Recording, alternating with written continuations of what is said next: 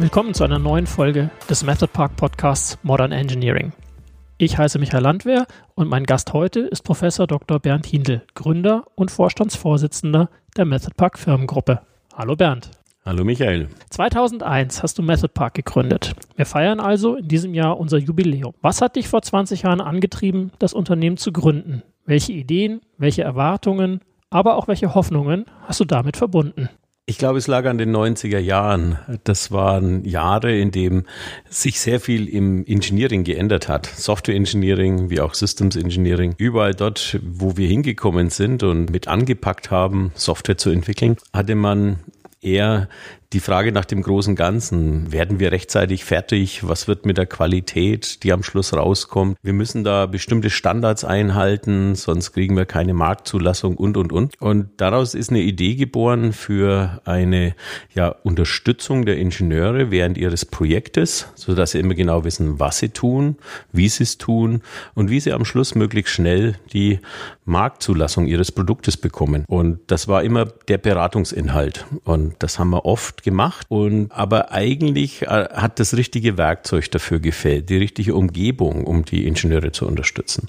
Und das war die Gründungsidee von Method Park. Wie baue ich eine Umgebung, eine Methode und ein Werkzeug, das den Ingenieur all diese Arbeiten abnimmt, so dass er sich auf das Engineering konzentrieren kann und möglichst innovative Produkte machen kann, bauen kann, entwickeln kann, die einer immer komplexeren Welt und immer komplexeren Anforderungen dienen und dass er sich nicht um dieses ganze, um diesen Kontext kümmern muss. Das war die Gründungsidee von Method Park. Genau. Und diese Gründungsidee, die spiegelt sich ja auch in der DNA wieder von Method Park, die eigentlich bis, bis heute trägt. Aber die Startups, die hatten das in den Nullerjahren ja nicht immer leicht. Der Euphorie von der Y2K-Umstellung, also der Jahr 2000-Problematik und der Euro-Einführung, folgten wirtschaftliche Krisen und viele Firmen von damals gibt es so heute nicht mehr. Welches Erfolgsrezept der frühen Jahre hat Method Park von 2001 bis heute getragen. Also die Euphorie war natürlich da. Nur unsere Euphorie speiste sich jetzt nicht aus der Währungsumstellung oder aus dem Jahr 2000 Problem. Wir waren begeistert von den Projekten, die wir als Dienstleister mit anpacken konnten. Ich erinnere mich noch, da war ein Touchpanel dabei eines Airbus-Ausstatters und wir haben den Grafikkernel gebaut und es war für uns total interessant, dass man eine Anforderung hatte. Da gibt es mehrere Decks in diesem Flugzeug. Was wir nicht wussten, das war für den A380. Den hatte man sich damals nicht vorgestellt. Da gab es nur Flugzeuge mit einem Deck. Aber das war tolle Technologie, den Grafikkernel zu bauen für dieses Touchpad. Letztendlich ist die gleiche Technologie dann auch in den ersten LCD-Displays äh, gelandet, die in LKWs verbaut worden sind im Cockpit. Und äh, da dabei zu sein, das hat bei uns die Euphorie gespeist, aber auch das Wissen, dass unsere Kunden dann eine Marktzulassung brauchen für das, was sie da bauen. Und wir durften mithelfen, nicht nur als Berater, sondern auch als Entwickler. Und das war auch die Idee, als es dann bei Method Park losging. Wir wollten solche tollen Projekte nicht einfach liegen lassen. Die haben wir natürlich mitgenommen und haben weiterhin Engineering betrieben. Und dabei haben wir sehr viel gelernt, auch von unseren Kunden gelernt. Das ist wieder in unsere Beratungsdienstleistung eingeflossen. Und als Berater, der immer wieder mit den gleichen Problemen beim Kunden konfrontiert ist, der sucht natürlich Lösungen. Und somit war das das Produkt, das wir uns ausgedacht haben, das später dann Stages hieß, eine Lösung für die Probleme, die wir immer wieder als Berater auf den Tisch gelegt bekommen haben. Und somit kann man sagen, die Euphorie hat uns getragen die ersten Jahre, weil die waren schwer. Also das Jahr 2001 ist das Gründungsjahr gewesen und jeder weiß heute noch, was am 9-11 2001 passiert ist und das Platzen der Dotcom-Blase und, und, und. Also das waren schon, war schon ziemlich schwerer Seegang, in dem wir uns da begeben ja, haben. Das war keine ruhige See für Firmengründungen. Das ist richtig. Aber wenn man die richtige Euphorie hat, haben wir das eigentlich gar nicht so, wir haben uns nicht einschüchtern lassen. Äh, wir, wir waren immer sicher, das klappt, das klappt. Und ich glaube, das gehört zu jedem Startup dazu, diese Überzeugung, dass äh, das, was man tut und äh, dass man dafür begeistert ist. Und manchmal sieht man da vielleicht zu wenig nach links und nach rechts. Wir wissen, wie wichtig Risikomanagement ist, aber jedes Risiko ist natürlich eine Chance. Und wir haben die Chance ergriffen damals. Gestartet in Erlangen war Method Park ja in den ersten Jahren vornehmlich auf dem deutschen Markt aktiv und Unternehmen, vor allem Global Player aus der Medizintechnik und aus der Automobilindustrie waren die Hauptkunden. Wann nahm die Internationalisierung des Geschäfts denn Fahrt auf? Das war 2004. Wir haben da eine Gelegenheit ergriffen. Als unser Produkt das erste Mal auf den Markt kam, das war 2002, die erste Version von Project Kit und es Anklang am Markt fand und das gerade bei großen Unternehmen, die Erstkunden waren Bosch und ZF, war uns klar, wenn wir wirklich ein Softwareprodukt bauen wollen, dann müssen wir auch auf den größten Markt für Softwareprodukte. Und das war damals und ist auch heute noch, äh, sind die Vereinigten Staaten. Und äh, wir waren zwar 2004 noch nicht so weit, dass unser Produkt komplett internationalisiert wäre oder unser Marketing war noch nicht so weit, einen Markt wie USA zu adressieren. Aber es gab die Chance, ein Branding auf diesem Markt zu machen, den Einstieg in den Markt zu finden, einen Namen aufzubauen. Und das ging über die Certified Tester Seminare. Wir sind ja mit dem ASQF aufgewachsen. Der ASQF hat damals den ersten Schritt mit diesen Seminaren nach USA gemacht und wir sind als Trainingsprovider da mitgegangen und konnten uns einen Namen aufbauen. Zuerst in San Jose, dann waren wir auch in Florida und letztendlich dann in Detroit und äh, das hat ein bisschen gedauert, aber wir waren dann schon sozusagen über dem großen Teich, als unser Produkt dann reif war, die ersten internationalen Schritte zu machen. 2007, 2008 wurden dann auch die ersten Lizenzen verkauft. Und ich glaube, das war im Nachhinein betrachtet die richtige Strategie. Zuerst ein Branding, äh, sich vorfühlen auf einem Markt und dann eben das Produkt richtig platzieren zu können. Und das war natürlich in Detroit wegen der Automobilindustrie. Hat also alles gepasst und äh, ich würde es wieder so machen. Das scheint gelungen. Seit 17 Jahren ist Method Park also auf dem amerikanischen Markt unterwegs. Wo wird ähm, die Firma in den kommenden Jahren zu finden sein? Ganz klar ist für uns jetzt äh, Asien ein interessanter Markt, insbesondere China. Für mich einer der größten Engineering-Märkte. Dort äh, wird fleißig an der Infrastruktur gebaut. China äh, schickt sich auch an, eine Exportnation zu werden für hochtechnisierte Produkte. Also ob es jetzt hier in der Automobilindustrie darum geht, woher kommt das beste Elektrofahrzeug oder wenn man sich die Bahntechnik anschaut, wo Züge gebaut werden, werden und entwickelt werden, die dieses weite Land da verbinden können. Ich glaube, in China werden wir einen äh, immensen Markt haben für Engineering, für innovative Produkte, für komplexe Produkte und da wollen wir dabei sein. Und äh, das wird also mit der Automobilindustrie beginnen, weil da haben wir uns schon Namen gemacht. Da blickt man noch nach Deutschland und da haben deutsche Berater die Nase vorne, wenn es darum geht, jemanden zu erklären, wie man ein Auto baut oder wie man die Software Software für ein Auto zusammen entwickelt. Deshalb haben wir da einen guten Markteinstieg in China und schon die ersten Erfolge gemacht. Aber ich äh, glaube, dass wir in wenigen Jahren einen Großteil unseres Umsatzes in Asien machen. Mhm. Ein definitiv sehr schnell wachsender Markt, der natürlich von uns jetzt auch intensiv angegangen wird. Ja, das Team im Jahr 2001 bei Firmengründung bestand aus etwa 15 Mitarbeiterinnen und Mitarbeitern. Man war per Du und jeder kannte jeden im Park. Heute sind wir knapp 250 Mitarbeiter. Das Du ist geblieben, aber kennt auch noch jeder jeden? Ich glaube, da kann man nicht sofort Ja sagen. Da gibt's bestimmt äh, Leute, die sich da noch nicht über den Weg gelaufen sind, insbesondere jetzt in den letzten eineinhalb Jahren da waren wir ja mehr im Homeoffice als im Park. Und äh, wir tun aber das unsere dafür, dass äh, diese Mitarbeiter sich kennenlernen und äh, wir machen also äh, Speed-Dating über äh, Videocalls äh, mit den Mitarbeitern. Wir versuchen äh, virtuelle Veranstaltungen zu machen, dass sie sich zumindest virtuell kennengelernt haben und ganz gespannt sind, wenn es wieder losgeht, wenn es heißt, äh, bist du heute im Park? Ich komme da auch hin. Da sehnen wir uns natürlich danach, weil wir sind Know-how-Broker und Know-how-Broker müssen das Wissen austauschen und das passiert bei den Method-Parklern immer im Park. Und deshalb ist es äh, hoffentlich so, dass in der neuen Normalität wieder ein Stück alte Normalität dabei ist und da freuen wir uns schon drauf. Aber ich bin mir, ich bin fest davon überzeugt, dass wir, egal wie das jetzt weitergeht, mehr virtuell oder dann wieder in Person, dass wir diese Herausforderung meistern und äh, weiterhin für unsere Kunden Kunden den Erfahrungs- und Gedankenaustausch vorantreiben, sodass wir unsere Kunden gut bedienen können, wenn jeder sich im Park kennt. Genau. Und ich denke auch, dass unsere Affinität und unsere Nähe zur Technik uns da durchaus durch die Krise ein Stück weit geleitet haben, uns zumindest stark geholfen haben. Ja, jetzt ein bisschen ähm, zur Abgrenzung, was man die Firma so besonders macht. Ich meine, Method Park war von Anfang an nicht nur beratend tätig. Ähm, unsere Engineers, die standen und die stehen ihren Kunden aktiv, hands-on, auch bei der Entwicklung von Software und Systemen zur Seite. War und ist dies das Alleinstellungsmerkmal von Method Park? Profitieren unsere Kunden also von Consulting Consulting und Engineering aus einer Hand?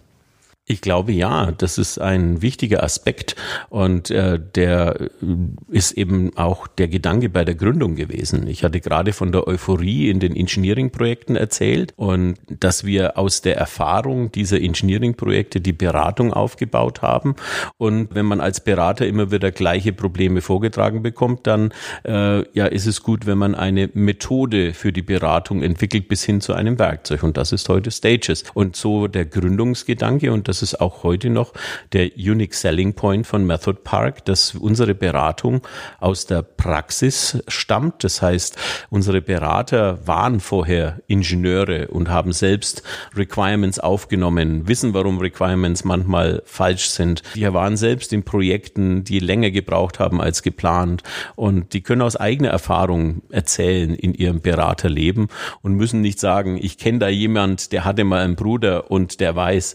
Also wir haben es selbst erlebt und das ist das Authentische in der Beratung von Method Park. Das wird sehr geschätzt bei unseren Kunden und äh, ich glaube, das ist uns auch gelungen, in das Werkzeug Stages zu tragen, dass wir dort nur pragmatische Funktionen aufgenommen haben. Stages ist keine Theorie. Stages ist über 20 Jahre entwickelt worden, immer gemeinsam mit Kunden, immer entlang an aktuellen Projekten im Engineering. Mhm. Zu Stages kommen wir gleich. Vorher noch vielleicht das, was uns auch ein bisschen abgrenzt, ist ja das Qualitätsversprechen, das wir geben. Seit 2001 geben wir das. Wie sieht das genau aus? Was bietet Method Park mehr oder anders als die Wettbewerber? Qualität ist ja immer dann, wenn der Kunde zurückkommt und nicht das Produkt. Und äh, wir haben gelernt, der Kunde kommt immer dann zurück, wenn er Vertrauen aufgebaut hat zu uns. Und Vertrauen baut man dadurch auf, dass man Erwartungen übertrifft. Mit Erwartungen, die übertroffen werden, zahlt man auf das Vertrauenskonto ein. Und das ist, uns sehr oft gelungen und das ist auch weiterhin der Antrieb bei Method Park, dass wir äh, das, was der Kunde äh, von uns haben möchte, äh, genau verstehen und dann ein klein wenig übertreffen.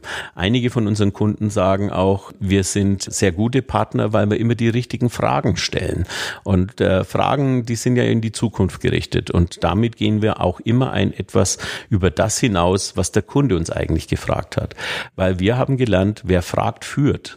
Deshalb stellen wir lieber auch die Fragen an unseren Kunden und nicht schöner ist, als wenn der Kunde dann sagen kann, ja, er hat es ja selbst gewusst und wir haben ihn nur unterstützt. Und das ist das, was einen Enabler ausmacht. Und wir sind die Enabler für innovative Software und Systems Engineering. Und äh, das ist auch ein Qualitätsversprechen, das wir unseren Kunden gegenüber einhalten wollen. Äh, wir sind also nicht dazu da, um Überkapazitäten abzudecken, als verlängerte Werkbank für unsere Kunden tätig zu sein, sondern wenn wir für einen Kunden tätig waren, dann hat sich der Kunde weiterentwickelt im Sinne einer lernenden Organisation. Und das ist alles verknüpft mit dem Qualitätsbegriff beim Method Park, eine lernende Organisation gemeinsam mit den Kunden zu bilden, Enabler zu sein für innovative Software und Systems Engineering und den Vertrauensaufbau mit dem Kunden in jedem Projekt anzustreben. Und das zahlt ja ein in langfristige, vertrauensvolle und auch partnerschaftliche Kundenbeziehungen.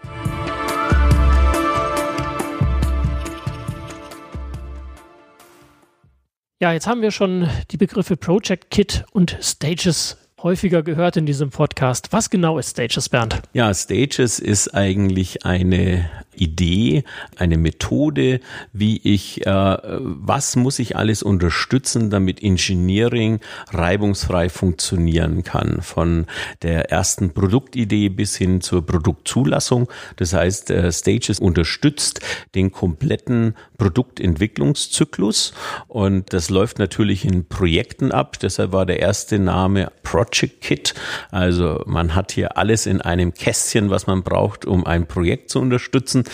Wir mussten nur feststellen, dass im englischen Sprachraum ein Kit etwas sehr günstiges ist und äh, jetzt nicht unbedingt für Qualität steht. Äh, deshalb haben wir mit der äh, zunehmenden Internationalisierung uns auch äh, nach einem neuen Namen umgeschaut und äh, mit Hilfe einer Agentur äh, ist dann der Name Stages geboren worden und Stages, das erinnert an Stufen, an Levels und wir wissen, dass viele von den Qualitätsmodellen, die auch in Stages drinnen sind, die Reifengrade beim Entwickeln und beim Engineering darstellen, dass man das als die Stufen bezeichnet, Stufen dieser verschiedenen Levels und deshalb assoziiert man mit Stages Stufen, Stufen von Reifegraden, die die Ingenieure durchlaufen, um immer besseres Engineering leisten zu können. Ja, jetzt ist, steht die Welt ja nicht still. Wir sind ja nicht in einer statischen Welt unterwegs, sondern ähm, die Branchen sind im Umbruch und gerade die Automobilindustrie und die Medizingerätetechnik, also letztendlich die Kernbranchen von Method Park, die stehen vor dem größten Umbruch in ihrer Geschichte. Digitalisierung, Big Data, künstliche Intelligenz werden den Markt in beiden Branchen wahrscheinlich sehr stark umwälzen oder tun dies bereits. In der Automobilindustrie sind Elektromobilität und autonomes Fahren wesentliche Entwicklungstreiber. An dieser Stelle sei auch an den Podcast mit dem Herrn Dr. Runge verwiesen. Und in der Medizintechnik äh, sind es unter anderem personalisierte Medizin und Point-of-Care-Technologien. Können deutsche Hersteller diese Entwicklung mitgestalten? Ich glaube schon. Und das ist eine riesige Chance für deutsches Engineering. Und ich glaube, wo wir schon auch vor langer Zeit gezeigt haben, dass unsere Ingenieure sehr komplexe und innovative Sachen bauen können.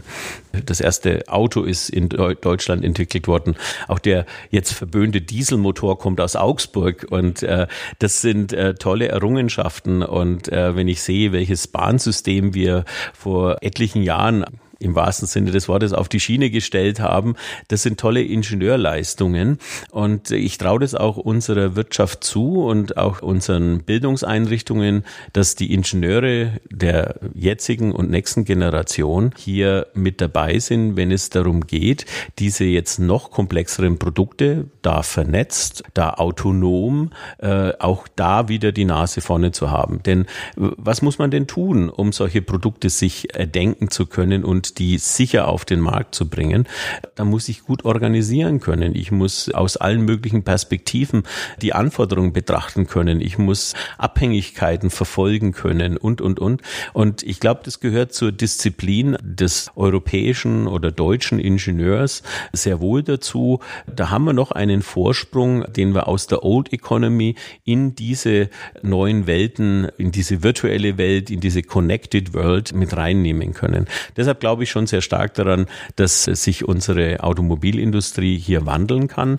diese Herausforderungen annimmt und auch meistert und weiterhin die Nase dann vorne hat. Genauso in der Medizintechnik, da wird es nicht mehr um medizinische Großgeräte gehen, sondern wirklich um Point of Care und das gut zu organisieren, Studien zu begleiten, die Leute mitzunehmen, präventiv Vorsorge zu treffen, einen Teil der Überwachung zuzulassen.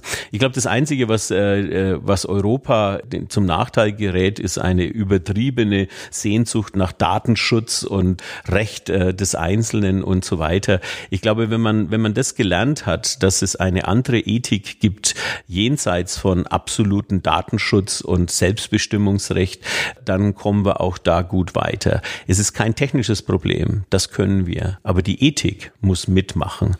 Und das ist die Herausforderung für Europa. Denn da denken wir, glaube ich, in den letzten Jahren in die falsche Richtung. Mhm.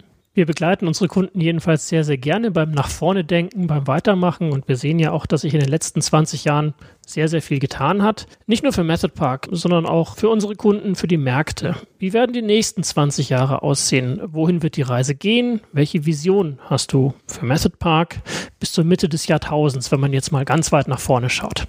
Also momentan bestimmend sind die Stichworte Safety und Security, also sichere Systeme bauen zu können, die niemanden gefährden und secure soll heißen, dass diese Systeme nicht ja einer feindlichen Übernahme zum Opfer fallen. Und was muss ich da alles tun? Denn die neuen Technologien, die mit eingebaut werden in diese Systeme, wie zum Beispiel aus der KI, Machine Learning, Big Data etc. pp. Da wird es schwierig sein, äh, solche Systeme ausführlich zu testen, um das Vertrauen zu solchen Systemen zu gewinnen. Das heißt, es wird sehr viel Arbeit am Prozess notwendig sein. Wie muss der Entwicklungsprozess ausschauen, dass ich KI und selbstlernende Systeme verbauen kann und trotzdem sicher bin, dass die weiterhin sicher im beiderlei Sinne des Wortes sind. Und da sehe ich große Diskussion, die notwendig ist bei, bei den Engineering-Prozessen. Wir wollen diese Diskussion mitgestalten. Die Methoden zur KI, angefangen von Blockchain über Data Analytics. Das ist das Spannende, wie diese Gebiete jetzt äh, das äh, technische Engineering mit vorantreiben. Technisches Engineering, das in der deeply embedded Welt stattfindet, aber man sich genauso gut mit Data Analytics auskennen muss, um solche Systeme bauen zu können. Das wird eine sehr spannende Zeit Zeit. Ich glaube, wir sind gut aufgestellt, da wir wiederum Ingenieure haben, die dieses deeply embedded verstehen und natürlich auch die Consultants, die helfen, die Prozesse zu diskutieren. Das heißt, wir enablen unsere Kunden auch weiterhin im Software- und Systemengineering auf dem Weg in die Zukunft. Ähm, gerade in einer Welt zurechtzukommen, die zunehmend komplexer und vielschichtiger wird und bieten hier die optimale Unterstützung. Komplexität braucht Diskussion, Komplexität braucht Betrachtung aus verschiedenen Blickwinkeln und dazu sind wir da, diese Blicke gemeinsam mit unseren Kunden auf diese komplexen Systeme zu werfen, um dann letztendlich das Beste für den Benutzer, für den Nutzer dann zu bauen. Sehr schön. Dieser Blick ist auch ein wunderschöner Ausblick. Und ähm, damit sind wir am Ende unseres heutigen Podcasts. Vielen Dank fürs Zuhören. Bernd, es hat mir Spaß gemacht, mit dir dieses Interview zu führen. Und ja, ich freue mich auf die nächsten 20 Jahre Method Park. Danke, Michael. Waren tolle Fragen.